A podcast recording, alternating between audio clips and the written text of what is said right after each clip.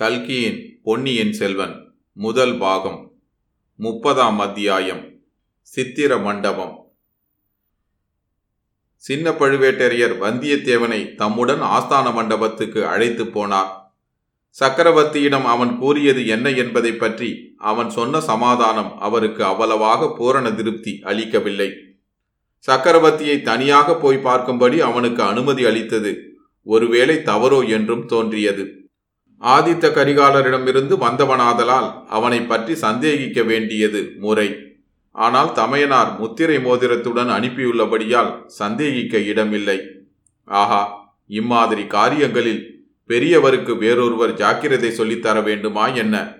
ஆனாலும் தாம் திடீரென்று தரிசன மண்டபத்துக்குள் சென்றபோது அவ்வாலிபன் தயங்கி நின்று பயந்தவன் போல் விழித்தது. அவர் கண் முன்னால் தோன்றியது. அபாயம் அபாயம் என்று அவன் கூவியது நன்றாக காதில் விழுந்ததாக ஞாபகம் வந்தது. அபயம் என்று சொல்லியிருந்தால் அது தம் காதில் அபாயம் என்று விழுந்திருக்க கூடியது சாத்தியமா? எல்லாவற்றுக்கும் இவனை உடனே திருப்பி அனுப்பாமல் இருப்பது நல்லது. தமையனார் வந்த பிறகு இவனை பற்றி நன்றாய் தெரிந்து கொண்டு பிறகு உசிதமானதை செய்யலாம். இம்மாதிரி தீரனாகிய வாலிபனை நாம் நம்முடைய அந்தரங்க காவற்படையில் சேர்த்து கொள்ள பார்க்க வேண்டும். சமயத்தில் உபயோகமாயிருப்பான். ஏன்? இவனுக்கு இவனுடைய முன்னோர்களின் பழைய அரசில் ஒரு பகுதியை வாங்கி கொடுத்தாலும் கொடுக்கலாம்.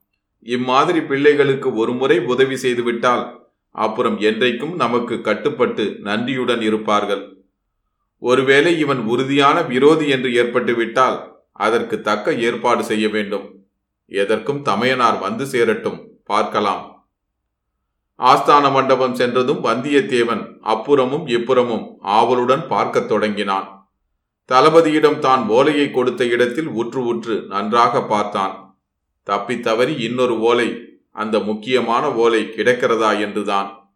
அதை மட்டும் கண்டுபிடிக்க முடியாவிட்டால் தன்னை போன்ற மூடன் வேறு யாரும் இருக்க முடியாது. உலகமே புகழும் சோழகுலத்து அரசிலங்குமரியை தான் பார்க்க முடியாமலே போய்விடும். ஆதித்த கரிகாலர் தன்னிடம் ஒப்புவித்த பணியில் சரிபாதியை செய்ய முடியாமலே போய்விடும்.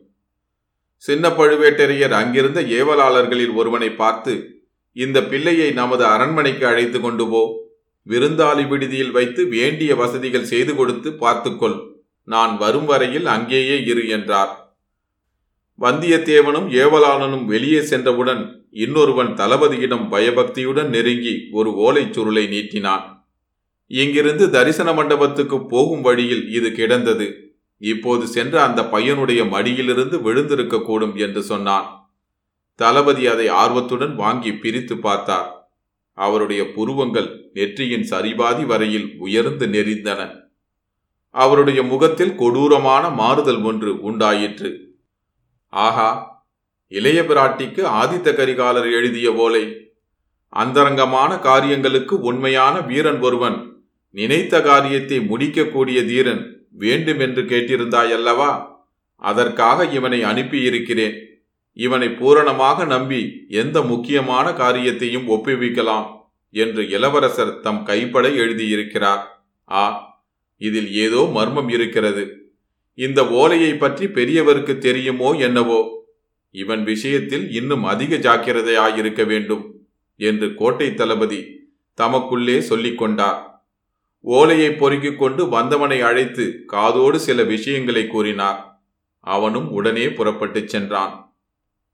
சின்ன பழுவேட்டரையரின் மாளிகையில் வந்தியத்தேவனுக்கு ஆசார உபச்சாரங்கள் பலமாக நடந்தன. அவனை குளிக்கச் செய்து புதிய உடைகள் அணிந்து கொள்ள கொடுத்தார்கள். நல்ல உடைகளை அணிந்து கொள்வதில் பிரியமுள்ள வந்தியத்தேவனும் குதூகலத்தில் ஆழ்ந்தான்.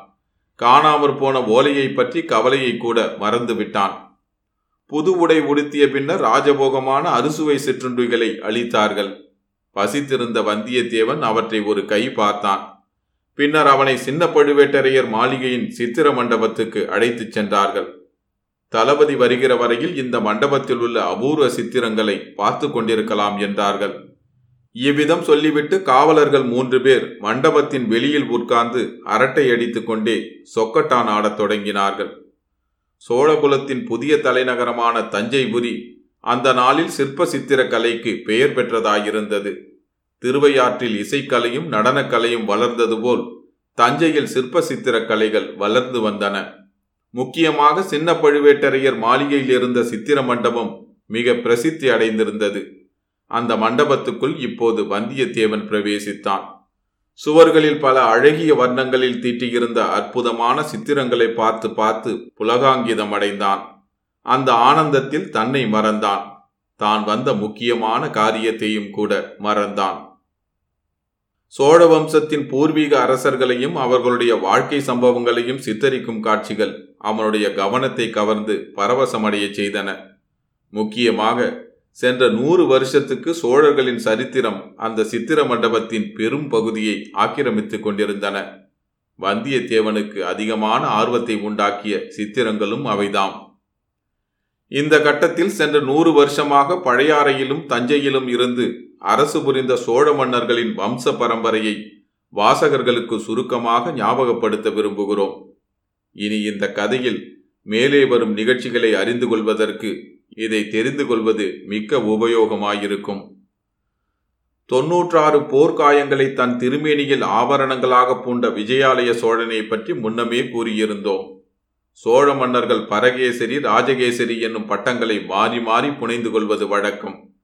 பரகேசரி விஜயாலயனுக்கு பிறகு அவனுடைய புதல்வன் ராஜகேசரி ஆதித்த சோழன் பட்டத்துக்கு வந்தான். அவன் தந்தைக்கு தகுந்த தனையனாக விளங்கினான். முதலில் அவன் பல்லவர் கட்சியில் நின்று பாண்டியனை தோற்கடித்து சோழ ராஜ்யத்தை நிலைப்படுத்திக் கொண்டான். பிறகு பல்லவன் அபராஜிதவர்மனோடு போர் தொடுத்தான். யானை மீது அம்பாரியிலிருந்து போர் புரிந்த அபராஜிதவர்மன் மீது ஆதித்த சோழன் தாவி பாய்ந்து அவனை கொன்று தொண்டை மண்டலத்தை வசப்படுத்தினான். பிறகு கொங்கு மண்டலமும் இவன் ஆட்சிக்குள் வந்தது. ஆதித்தன் சிறந்த சிவபக்தன். காவிரியாறு உற்பத்தியாகும் சகசிய மலையிலிருந்து அப்புண்ணிய நதி கடலில் கடக்கும் இடம் வரையில் ஆதித்த சோழன் பல சிவாலயங்களை எடுப்பித்தான். ராஜகேசரி ஆதித்த சோழனுக்கு பிறகு பரகேசரி பராந்தகன் பட்டத்துக்கு வந்தான். நாற்பத்தாறு ஆண்டு காலம் அரசு புரிந்தான். இமயத்தில் புலி சின்னம் பொறித்த கரிகால் பெருவளத்தானுக்கு பின்னர் சோழ வம்சத்தில் மாபெரும் மன்னன் பராந்தகன்தான். வீரநாராயணன் பண்டித வத்சலன் குஞ்சர மல்லன் சூரசிகாமணி என்பன போன்ற பல பட்டப்பெயர்கள் அவனுக்கு உண்டு. மதுரையும் ஈழமும் கொண்டவன் என்ற பட்டமும் உண்டு. இந்த முதற் பராந்தகன் காலத்திலேயே சோழ சாம்ராஜ்யம் கன்னியாகுமரியிலிருந்து கிருஷ்ணா நதி வரையில் பரவியது. ஈழ நாட்டிலும் சிறிது காலம் புலிக்கொடி பறந்தது. தில்லை சிற்றம்பலத்துக்கு பொன்கூரை வேய்ந்து புகழ்பெற்ற பராந்தகனும் இவனேதான். இவனுடைய ஆட்சியின் இறுதி நாட்களில் சோழ சாம்ராஜ்யத்துக்கு சில பேரபாயங்கள் வந்தன. அந்த நாளில் வடக்கே பெரு வழி படைத்திருந்த ராஷ்டிரகூடர்கள் சோழர்களுடைய பெருகி வந்த பலத்தை ஒடுக்க முனைந்தார்கள். சோழ சாம்ராஜ்யத்தின் மீது படையெடுத்து வந்து ஓரளவு வெற்றியும் அடைந்தார்கள். பராந்தக சக்கரவர்த்திக்கு மூன்று புதல்வர்கள் உண்டு.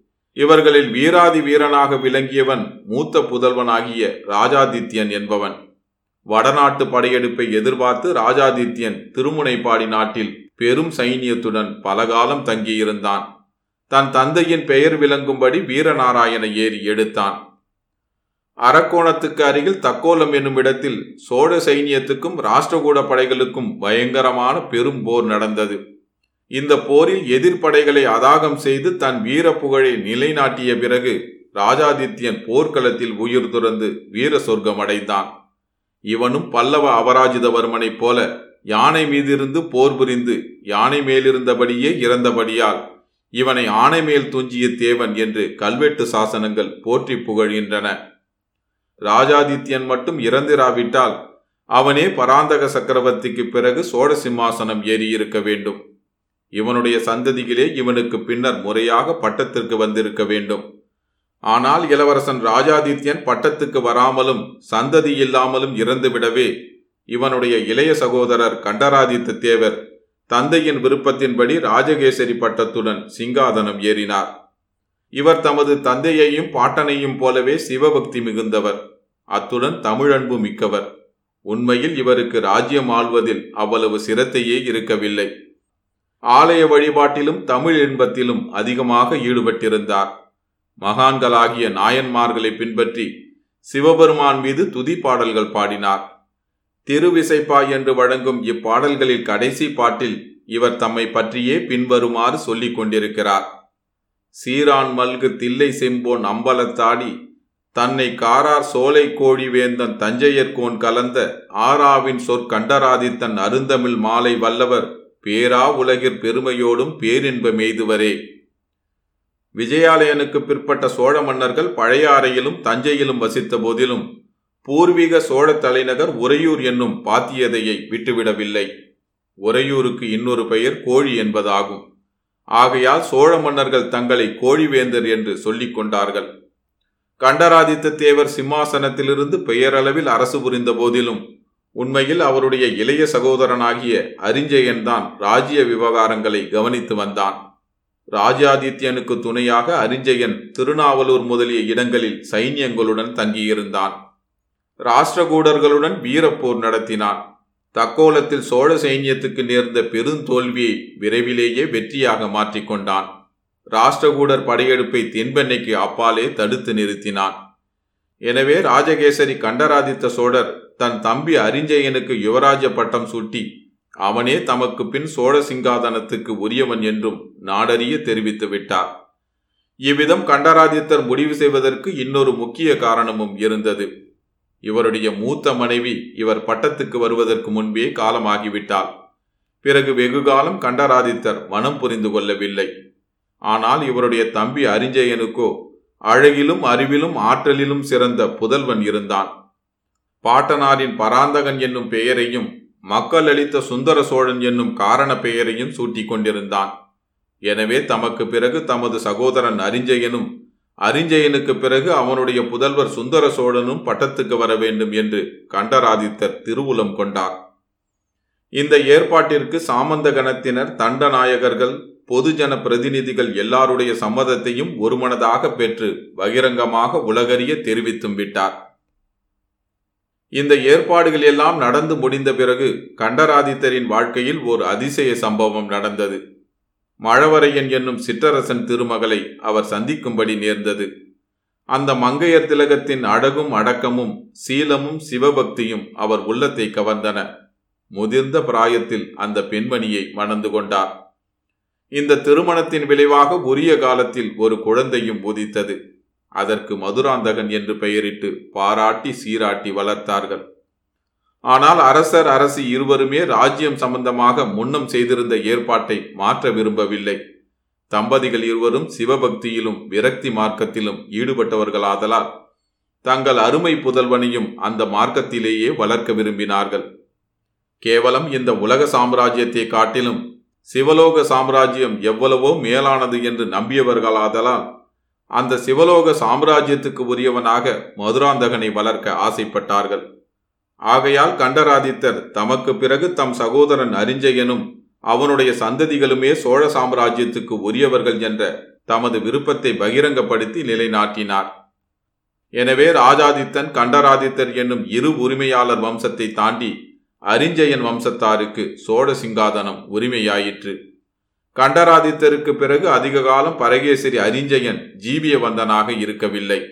ஒரு வருஷத்திலேயே தமையனாரை பின்தொடர்ந்து தம்பியும் கைலாச பதவிக்கு சென்று விட்டான். பின்னர் இளவரசர் சுந்தர சோழருக்கு நாட்டாரும் சிற்றரசர்களும் பிற அரசாங்க அதிகாரிகளும் சேர்ந்து முடிசூட்டி மகிழ்ந்தார்கள்.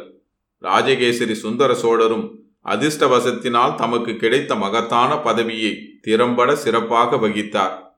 ஆட்சியின் ஆரம்ப காலத்தில் பல வீரப்போர்கள் புரிந்து பாண்டிய நாட்டையும் தொண்டை மண்டலத்தையும் மீண்டும் வென்றார். ராஷ்டிரகூட படைகளை தென்பெண்ணை கரையிலிருந்து விரட்டி அடித்தார். சுந்தர சோழ சக்கரவர்த்தியின் புதல்வர்களான ஆதித்த கரிகாலரும் அருள்மொழிவர்மரும் தந்தையை மிஞ்சக்கூடிய இணையற்ற வீரர்களாயிருந்தார்கள். அவர்கள் இருவரும் தந்தைக்கு பரிபூரண உதவி செய்தார்கள். அவர்கள் மிகச்சிறு பிராயத்திலேயே போருக்கு சென்று முன்னணியில் நின்று போர் புரிந்தார்கள். அவர்கள் சென்ற போர் முனைகளில் எல்லாம் விஜயலட்சுமி சோழர்களின் பக்கமே நிலை நின்று வந்தாள்.